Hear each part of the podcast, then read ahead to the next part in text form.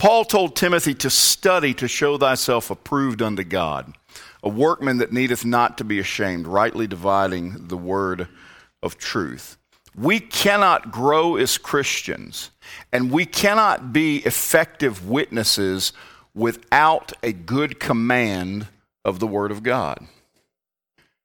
If we don't know the Bible, then we're, we're dead in the water, y'all. Our feelings, our experiences, and all of that is not sufficient. Faith cometh by hearing, and hearing by what? The Word of God. The most important thing that springs forth from this is that we have the tools necessary to be effective witnesses for Jesus Christ. Because we're in this world, there's all kinds of answers, all kinds of solutions that are being proposed for the ills of this world. But y'all, none of it, none of it is going to get anything done if you don't start where you need to start. And that's that we are sinners. We are sinners by nature, we're sinners by birth, we're sinners by choice, and every ill that plagues society springs from that truth that we are a sinful, fallen creation and that we cannot save ourselves, we cannot better ourselves, we cannot improve ourselves. The only hope that we have is that someone who does not owe the sin debt would come and pay the debt in our place. And that's exactly what Jesus did. The Son of God came to this earth, took our sins upon himself, died, was buried, and on the third day rose again and offers his blood as the one and final sacrifice for our sins, and the Bible is clear believe on the Lord Jesus Christ, and thou shalt be saved. That faith activates God's grace. For by grace are ye saved through faith, and that not of yourselves, it's the gift of God, not of works, lest any man should boast. If we don't constantly remind ourselves of that, then what we end up doing is become students of the Bible for its own sake. I know plenty of people that are professional students, but they never put it to work. They never do anything with it. And that's true not just in Bible study, that's true in a lot of things. I mean, I, I know guys that have got several advanced degrees in a given, but they, they have yet to actually put it to work. You know, at some point, at some point, an engineering degree ought to result in some engineering, right? At, at, at some point, a theology degree ought to result and some theolo- theologizing in trying to reach people for Jesus, you know. And by the way, you don't have to have a degree to do that. So, let's uh, let's just go over. Let's let's pray. Let's do that. Let's pray, and then we'll get into it. Father, would you help me tonight as I uh, sort through what to cover, what to leave out, what to put off till next week? Father, we got a lot of material tonight that I'm pretty confident we won't get through it all. So, Lord, would you give me wisdom? Show me what you want me to cover tonight. And would you just help us as we uh, look to your word and how to study your word? Just speak to our hearts, we pray. In Jesus' name, amen. All right. Uh, again, we're using uh, this book, Living by the, Living by the Book by uh, Howard Hendricks, as kind of our, our template, our framework, if you will. Uh, some, there's, there's some things I agree with him with, some things that I don't, but I, I, love the basic system that he puts forward, and I think it's profitable for us to use it and to work through it. Uh, I think that biblical literacy is one of the biggest problems in churches all over America. There's a whole lot of Christians out there. They're saved, they're going to heaven, and they just don't know their Bibles. And so uh, it's important to me. Remember, good churches study the Bible corporately, like we're doing tonight, but great churches are filled with people who study the Bible privately and individually.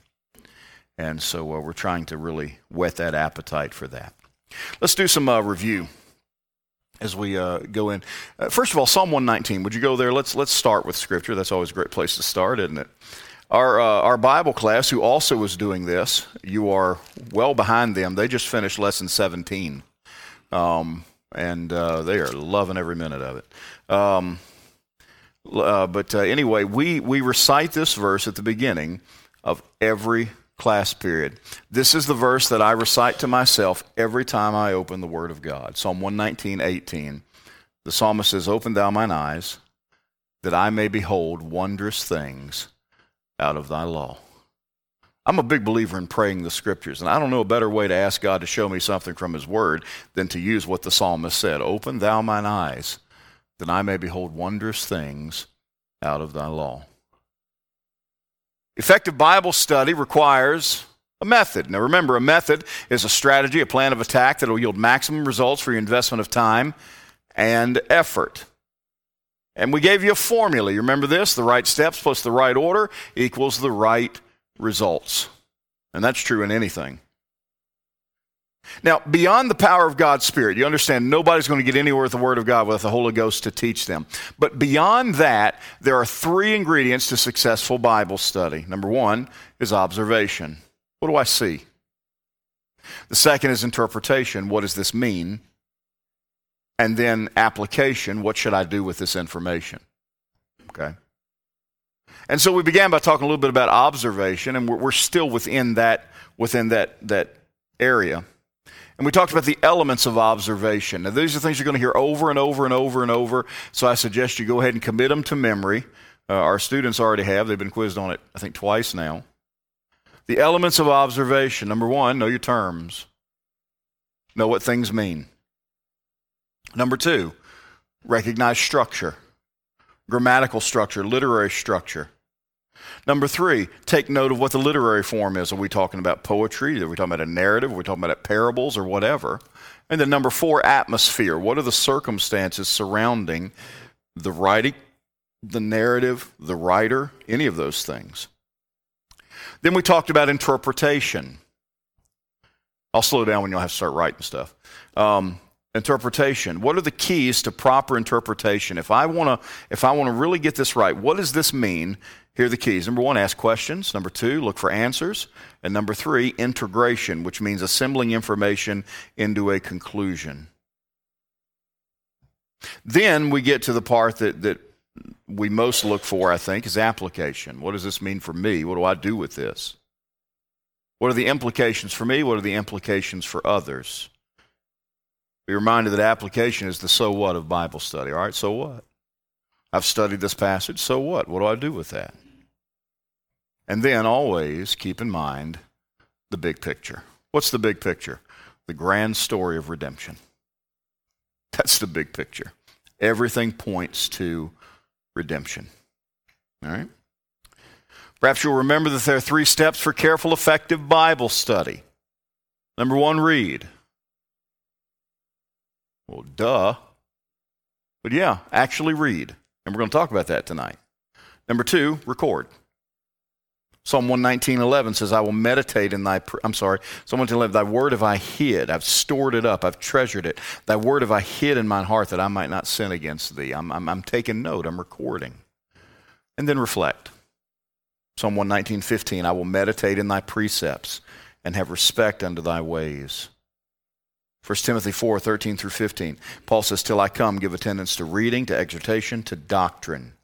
Neglect not the gift that is in thee, which was given thee by prophecy with the laying on of the hands of the presbytery. Meditate upon these things. Give thyself wholly to them, that thy profiting may appear to all. We talked about the value of observation. Open thou mine eyes, that I may behold wondrous things out of thy law. Again, that's our verse for tonight. All right, so now tonight, how to read the Bible. Well, man alive, I should have just stayed home. I already know how to read the Bible. Do you? I didn't say you don't know how to read. Do you know how to read the Bible? Do you approach the Bible the same way um, that you would some secular work that you're reading? I'm, I'm a big fan of a writer named Jeff Shaara. Jeff Shaara writes historical fiction. I'm not generally a fan of fiction, but his historical fiction is really, really well done and, and really plausible where it's not actually factual. And he's written, if you're familiar with that, the movie Gettysburg, it was based off of a book written by his dad. And then he wrote Gone for Soldiers, which is a prequel to the Civil War. And then he wrote uh, um, Gods and Generals. No, that was the prequel. And then, anyway, he wrote a lot of books. And he's written books about the Korean War and World War II, a bunch of them about World War II. And, and he, he focuses on personalities, and I really enjoy his work. I really do. But I don't approach those books the same way I approach this book. I just finished reading a couple of books that have really been helpful to me. One of them is called Turn the Ship Around. It's about leadership. Great book. Great book. But it's not this book. You see, this book has one major distinction over all others. This book alone is inspired by God. The only one that's inspired by God. 66 books from Genesis to Revelation. And so we're not just talking about how to read more effectively, we're talking specifically how to read your Bible because it is different. It is different. So, what, what is our goal? What is our aim? We want to learn to read better and faster. What do I mean? We want to be more effective in our reading and we want to be more efficient. And when you combine these two things, you form an English teacher, one of their favorite words comprehension. Because there's a difference between reading and reading for comprehension, isn't it? And I'm going to I'm going to test you today. We're going to do a little exercise, okay? We're going to take about 30 seconds or so, and I'm going to ask you to read what's on the screen. Okay? You ready? Let me uh, set a timer here. Otherwise, I am liable to. Uh, I'm liable to. Okay, well, that's five minutes. No, I don't want that. I probably should have looked at how to do this first. I've never done this on here. No, I don't want that either. Okay. I think we're good. All right.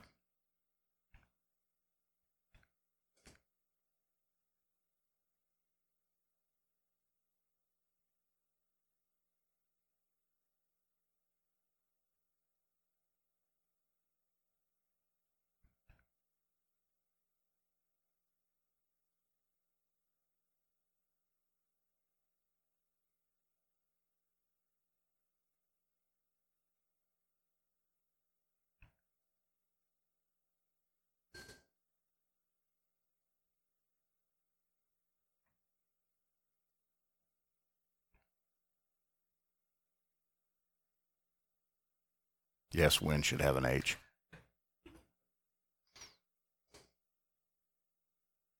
The slide guy's got problems.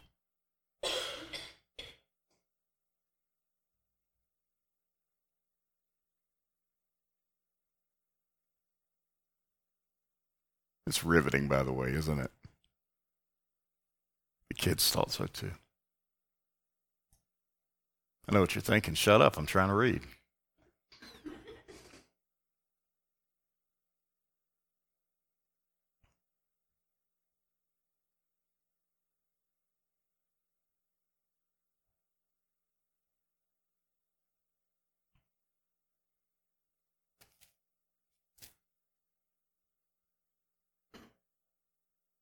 All right, let's take a quiz. So I didn't get it done yet. That's part of the quiz. All right. I'm going to ask you five questions. Okay? I want, you, I want you to do is you should have on your sheet there, you can circle true or false. Don't cheat. Don't look on each other's. Just don't cheat. Here we go. Number one true or false? Dry ice is made from water, because, but because it is specially treated, it does not melt. Circle true or false.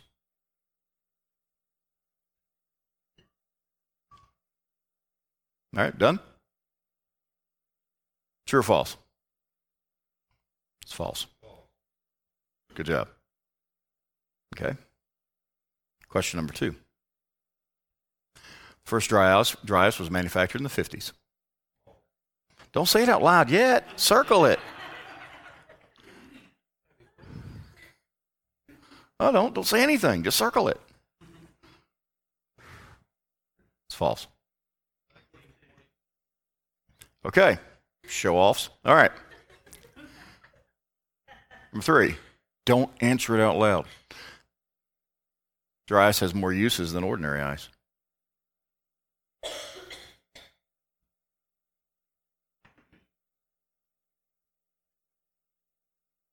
All right, true or false? That's true. Next question. Dry ice is not as cold as ordinary ice.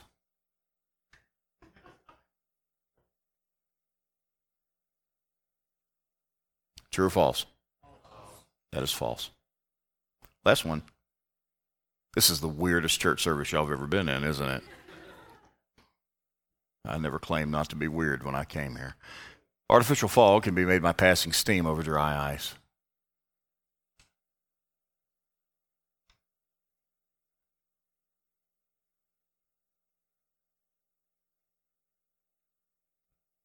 True. All right. Turn your papers in. No. Um, probably most of y'all got all or most of them correct. Okay. But in our class when we did this, that wasn't the case for a couple of reasons. One is they're still learning how to really pay attention when they read. More so the younger than the older. I've got ninth through 12th grade. The ninth graders struggled with it more than the 11th and 12th graders. Another thing that was interesting to me some of them got wrong answers not because they didn't read the initial paragraphs correctly and carefully, they didn't read the questions carefully. See? Now, what in the world is the point? Why would we do this? Because there's a whole lot of Christians, they skim the Bible and they get what they think are the major points, and in doing so, they miss a whole lot of information and sometimes misrepresent the information that's in the Bible because they don't take their time to read for comprehension. Okay? We need to learn to read the Bible for what it is it is a love letter. Now, we have about left the era, era, ERA, of love letters. You know? Pat Boone is still around, but love letters in the sand are not a big thing anymore. Yeah, I knew that. But I remember them. And when I would get a letter from a girl, and yes, it did happen on time, time to time. And by the time my wife and I got together, we were texting and emailing. Not nearly as good. But fellas that are a little bit older, my age or maybe beyond that, what's the first thing you notice when you got a love letter from your honey? I don't know about y'all. Mine smelled a certain way. Ooh, that perfume, you know. And when I would open it, I would read it over and over and over and over because I wanted to make sure to squeeze everything out of that letter that was there. I wanted to read the lines. I wanted to read between the lines. I wanted to read what she said, and I wanted to read what she meant. Now, here's my question How much more should we be doing that with this love letter? Reading it over and over again to squeeze everything out of it that we can to see what God says and what it means for us and read the lines and read in between the lines and get everything out of this love letter that we can. And every one of those love letters I put in a box and I kept them safe until that relationship was no more. And then I burnt the box and moved on. I accidentally found one. I didn't know I still had it after I was married. I burnt that thing fast for Crystal found it. Lest she think I held on to one for old time's sake. I put it in a box and I took care of it. And what do we do? Treat this like it's nothing. The Bible is God's love letter to us. He wrote it over the course about 1,500 years using 40 or so writers. and it's still just as fresh and new and wonderful as when John finished the book of Revelation. All right, I'm going to go ahead and give you what we're going to cover for the next several weeks. Okay, we're going to look at 10 strategies for first rate reading. If you want to read the Bible for all, all you can, here's 10 strategies. Okay, I'm going to move through them quickly. One, read, they're, they're in your, le- your list, right? I don't, you don't have to write those in. I don't think I did that to you. Read thoughtfully, read repeatedly, read patiently, read selectively, read prayerfully, read imaginatively, read meditatively, read purposefully, read acquisitively, read telescopically. What in the world does it mean to read telescopically? We'll, we'll talk about that when we get there. Or you can buy the book. Okay? But we'll cover that. Okay, these are the 10 things that we're going to cover. We'll probably get them done tonight, next week, maybe the week after. I think within three weeks we'll get all these done. Okay? So let's begin with reading thoughtfully. If you have the book, this is pages 79 through 82. Read thoughtfully. Go to Proverbs chapter 2, would you? Proverbs chapter 2. Now, I will apologize in advance. We're not going to use a lot of scripture right now, not because it's not important to, but we're, we're setting the stage for later. And so there'll be a little more academic and less scripture, and I apologize for that. I'm trying to find a way to do both. Proverbs chapter 2, verse number 1. My son, if thou wilt receive my words and hide my commandments with thee, so that thou incline thine ear unto wisdom and apply thine heart to understanding, yea, if thou criest after knowledge and liftest up thy voice for understanding, if thou seekest her as silver and searchest for her as for hid treasures, then shalt thou understand the fear of the Lord and find the knowledge of God most interested, we're talking about reading thoughtfully. I'm most interested in that part right there. If thou seekest her as silver, and searchest for her as for hid treasures. If I told you that somewhere on this church property is a large vein of silver, and you are welcome to as much of it as you can carry out of here, you just got to look for it. Would you take me up on that? Well, first of all, as members of the church, you'd want to know why I'm telling people that, because you know. But let's just say, let's just say, you know, all that's moot, and everybody's got a free for all. Of course, you're going to look for it. That's the attitude. That's that's the way we need to approach the Word of God. Is there's there's there's jewels in this thing. There's silver and gold in this thing. We ought to get to digging. Read thoughtfully. What does it mean to read thoughtfully. Well, let me give you some principles for thoughtful reading. Number one, barrage the text with questions. What does barrage mean? Barrage is, you know, just coming after it and coming after it and coming after it and coming after it.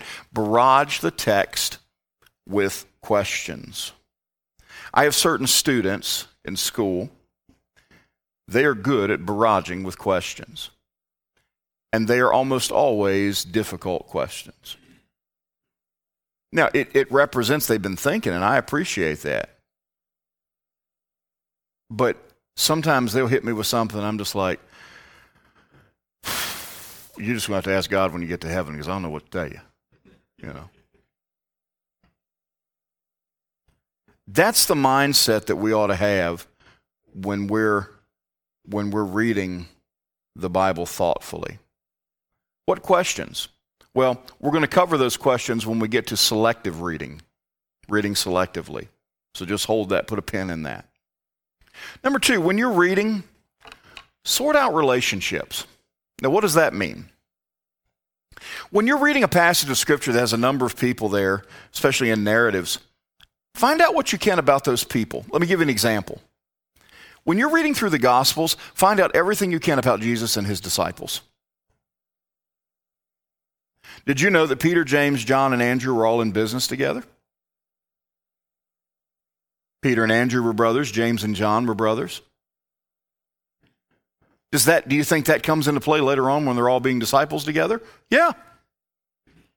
Yeah, it does. I'm of the I'm of the belief, I'm not going to say it's a conviction because I'm not willing to die over it, but but I'm of the belief that James and John and Jesus were cousins and I'm not going through that tonight, but I, I, think, I think that their mother and Mary, Jesus' mother, were sisters. Does that play into things? Sure, it does. When you're looking at the life of David, are there relations to figure out that, that, that play into this thing? Absolutely. Are there, are there things that pop up when you realize that David's first wife was, was Saul's daughter? Yeah. What about when you find out that the, that the man that, that David had murdered, Uriah, was one of his mighty men that was with him during his rough, roughest times? Says something about David, doesn't it? Sort out relationships. Number three, reconstruct situations. What do I mean by that? When you're reading, and this takes a little bit of imagination, think about those situations and how they play out. An example that I would use is Job. What must it have been like? Where's Job? What's Job doing? He's offering sacrifices for his kids in case they've wandered from God. And then one right after the other. Servants come with bad, bad news, one right after the other. Situation gets worse and worse and worse and worse. One situation a lot of people don't give thought to with every bit of this news that comes in, you've got a lady in the background that's weeping alongside of him.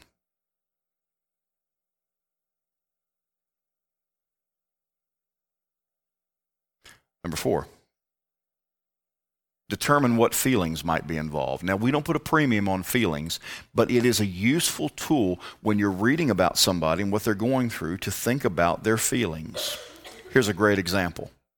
If you're Joseph marries a spoused husband and Mary comes back from Nazareth showing, what do you feel? It makes the step of faith that he took in, obe- in obedience to that vision and his dream all the more incredible. Because I know what I'm thinking, I know what I'm feeling. Well, I don't know if we should interject feelings in it. Why not? They're, they're subject to like passions like we are. They're made of the same stuff. Joseph had every right to feel like he did until God told him different.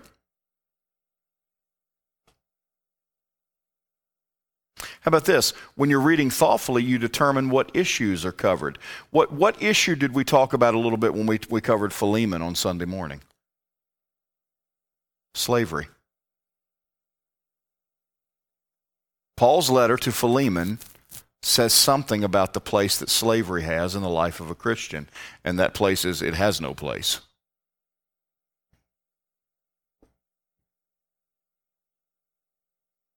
Then as you're asking questions, determine what questions remain unanswered.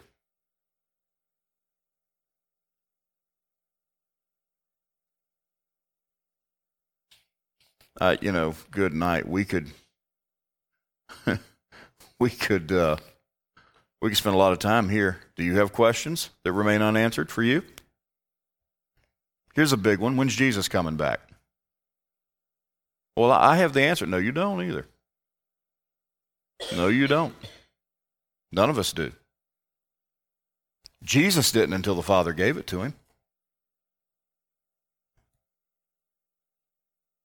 Now, here's number seven communicate what you find out to somebody else. Now, what does this do? Well, number one, it's always good to talk about the Word of God to other people and to get used to doing that. But number two, if you communicate what you find to somebody else, that demonstrates that you understand what you read. I do this to the kids a lot. All right, what does that mean? I had them do that, it was the other day or yesterday. I think it was today. Read this passage. All right, summarize it. Three sentences or less. If you can't, then you didn't you didn't get it. So go back and do it again. So read thoughtfully. Next, read repeatedly. Pages 83 through 88. Read repeatedly.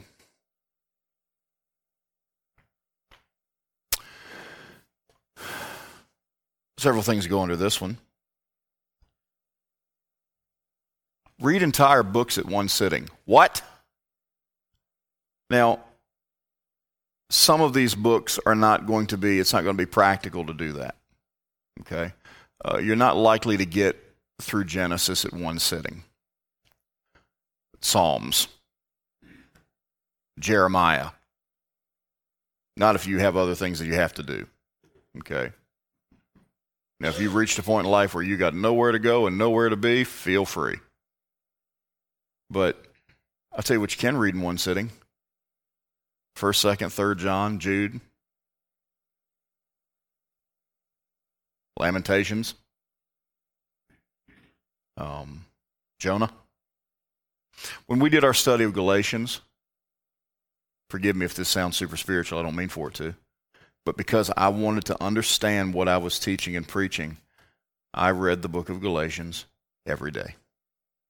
Six chapters every day. And when you when you commit to a book and you keep reading that over and over again, you get really familiar with the book from a bird's eye view and what its what its theme is and what it's trying to tell you. Here's another good tip. As you're reading repeatedly, read along with recordings of scripture. How many of you how many of y'all would know this name, Alexander Scourby? When I was a kid, I was pretty convinced that was the voice of God. This rich baritone British voice. now, there's any number of, of recordings available of the scripture now, and, and some of us still have our Scourby tapes, you know, in the big binder. Good luck finding something to play it on. Um, but now, if you have a cell phone, you've got access to any number of recordings of Scripture. Why do we recommend that? Well, first of all, does it stand to reason if you're getting learning in through two gates instead of one that you're, you're getting twice the information? You're seeing it and you're hearing it, and we'll talk about that more later too. You're seeing it and you're hearing it. I'll tell you what else it does it keeps me focused. It keeps me focused. It actually is more efficient. Because when I'm reading, I'll speed up and I'll slow down and I'll, oh, and oh. But when I'm listening to Scourby or whoever, you know, it keeps me on pace. It's useful. It helps you learn how to say certain words. That man could pronounce every Bible word in there. And there have been times when I'm covering a passage here and here, I've gone and asked Alexander Scourby, how do you say this word? You know, I was convinced he was the voice of God, and I remain convinced that the Pharaoh of the Exodus looked like Yul Brynner. I'm converting to both of those things. I do not believe Moses looked like Charlton Heston, though.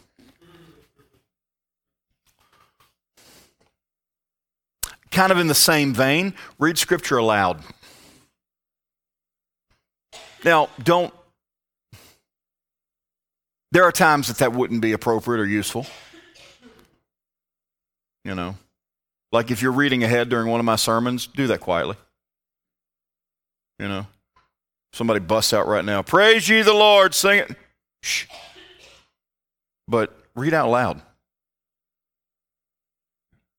Here's one use a Bible reading schedule. Now, let me give you a little caveat on this. I grew up in a culture that said if you don't read through the Bible at least once a year, you don't love God. I have read through the Bible because of that threat. Good night. Scores of times. Okay? I talked to a man not too long ago, a man that I really admire and am a good friend with guy that God's got his hand on. And I was talking to him about this. We had talked about several things and we got on this. And he said, Brother Davis, I, I quit reading through the Bible a long time ago. At that particular time, you know what he said? He said, I've been living in the book of Mark. And that's okay. Now, don't do that to exclusion of the rest of the Bible. Don't spend the rest of your natural life just reading the Psalms because you like the Psalms. No, you need the whole diet. But you don't have to read through the Bible in a year. Because it's so easy. It's so easy to start reading to check off that day's checklist and not actually reading to comprehend. Man alive, I was sick the other day. I'm, I'm behind four chapters, and so I got to catch up. Don't do that. Don't do that. But that said, it's good to have some kind of a structure. That's instead of, oh, what should I read today? No, let all things be done decently and in order. Okay? So have some kind of a structure. And, and I think this is his wording. I think I would change it to use a Bible reading structure. Some kind of structure, a plan. Okay? Then, as you're reading, always maintain the principles of observation. What's that? Define your terms, note your structures, note literary form, note atmosphere. That always needs to be in your thinking when you're reading the Bible. Okay?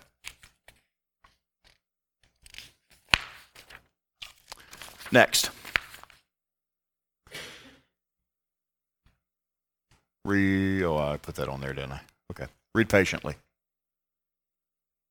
The author says this the fruit of the word takes time to ripen. The fruit of the word takes time to ripen. Let me give you some thoughts about this reading patiently. First of all, when you approach God's word, prepare to be in it for the long haul. The Christian life is not a sprint, it's a marathon, and studying God's word is not a sprint either. I can't tell you how many times this has happened to me, Brother Branson. I'll read a passage, and then to get context, I'll read the passage before and after, and then I think, well, you know what? I need to get a basic theme of the whole book. And then before I know it, it's turned into a series, or I've just put it aside and said, no, I'm going to study this whole book before I preach this one message. And that's okay. Because Bible study is a lifetime pursuit. And I'm just going to let you know right now spoiler alert, we're not going to get it all in.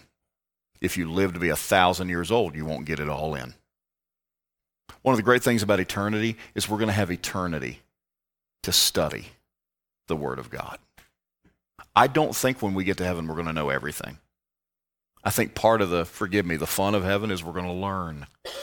Plus, get this, we're going to learn with better brains. Our human mind is not capable of taking in the wonders of this book. And the, my, my favorite analogy to use is two. First, the Trinity one God, three persons the Father, Son, the Holy Spirit. Explain it, please. And then you get into all kinds of wrong doctrines trying to explain the Trinity modalism and all that stuff. You know what the only real answer to that is? I don't understand it, but God's Word teaches it, and I believe it. That's pretty much it. But here's the one that I, I love bringing up to the kids because I see them trying. Let's talk about eternity. Yeah, I can fathom something never ending, just keep going and going and going and going and going. I said, okay, that's half of eternity. Now I want you to process something that never began. And before long, the smoke comes out of the ears and at some point in heaven, if you're watching me, at some point you're going to see me go, oh. At some point you're going to see me go, no! The Trinity! I get it! But it ain't going to be here. I don't know if I'll ever get eternity. I'll have eternity to work on it. You know. We don't have the minds. But when we get to heaven, we'll be able to learn with a glorified mind that has no sin, that has no corruption to it. And man, that's going to be fun. But for here, be willing to be in it for the long haul. A good suggestion that he makes work with one book for one month. We, we work on a rhythm. Even our even our, our, our, thinking happens on a rhythm. And maybe maybe pick out a book and say, you know what, I'm going to hang out in the book of James for one month. So for the month of October, I'm going to be in James. And I'm going to read James over and over and over and over and over. Work with one book for one month. I like this one. Zoom in and zoom out.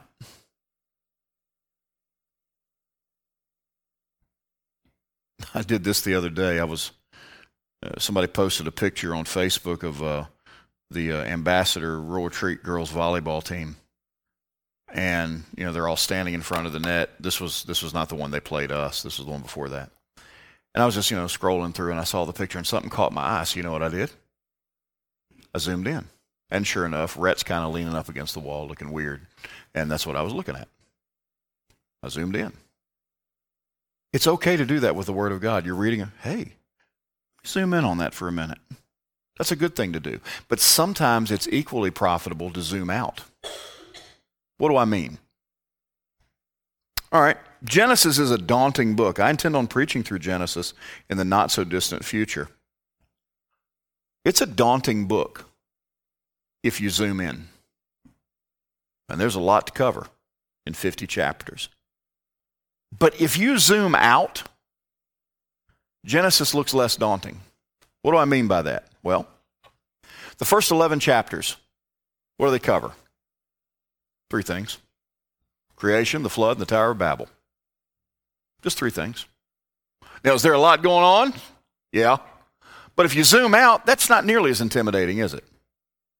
The creation, the flood, and the Tower of Babel. That leaves Genesis 12 through 50. Man alive, that's, that's a lot of stuff. Not really. Not when you zoom out. You know how much it covers? Four generations. There's four main characters in Genesis 12 through 50. Who are they? Abraham, Isaac, Jacob, and Joseph. Now, there's a lot of ancillary characters in that, but if you look at it from a bird's eye view, you know what? I could handle studying Abraham's life. And then I could get to Isaac and Jacob and Joseph. I, I could do that. That's what happens when you zoom out. But sometimes you want to zoom in and you want to look at specifics. Another example is the Gospel of John. Did you know the Gospel of John only covers a span of three years? Three years. Now, with the exception of, of, verses 1 through 5 verses 1 through 5 reaches into eternity past in the beginning god in the beginning was the word the word was with god and the word was god but after verse 5 it covers three years and here's, here's the great part genesis 11, john 11 through 21 only covers about a week now that's zooming in right there. When you've got chapters 11 through 21 covering one week, that's a zoom in right there. See? So zoom in and zoom out. So prepare to be in it for the long haul. Work with one book for one month. Zoom in and zoom out. Then, number four, alter your approach. We all have different ways we like to study the Bible.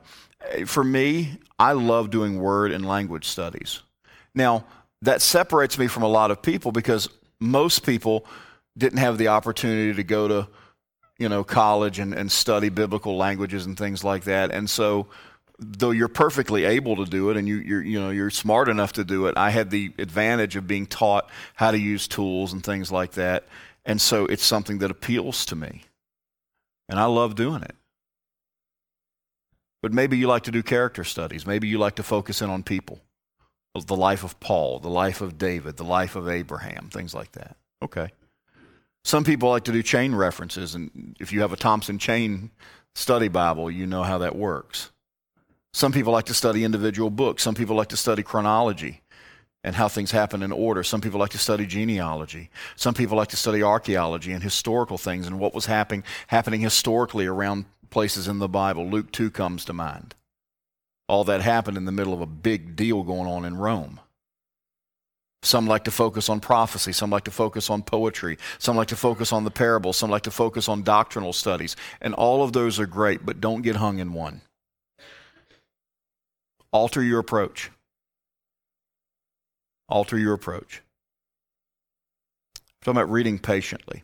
Two principles of patience to sum it up. Number one, be patient with the text. It'll yield what it's supposed to yield to you when God wants it to yield it to you. Have you ever been there? Have you ever been here? Have you ever studied a passage and you just, it, it, just, the light didn't switch on for you and you kept at it and you kept at it and you kept at it and you were about ready to just walk away from it and then all of a sudden God said and gave it to you. It'll come when He wants it to come.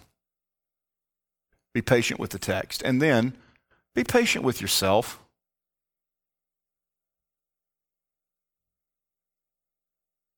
Andy, I'm going to quit coming on Wednesday nights because this is too much information. I'm never going to get all this. Yes, you will. You will. Be patient with yourself. I should have put a third one here. Be patient with me. But that wasn't in the book. Be patient. All right, it's 8 o'clock. I have reading selectively. And now I'm, man, I'm right on the. Do I, do I, do I push through? You say, well, I've only got, you know, like a handful of things right here. You can cover that, right? Yeah, but my notes is way longer. I'm just giving you less to write. So I think in that vein, we'll stop here.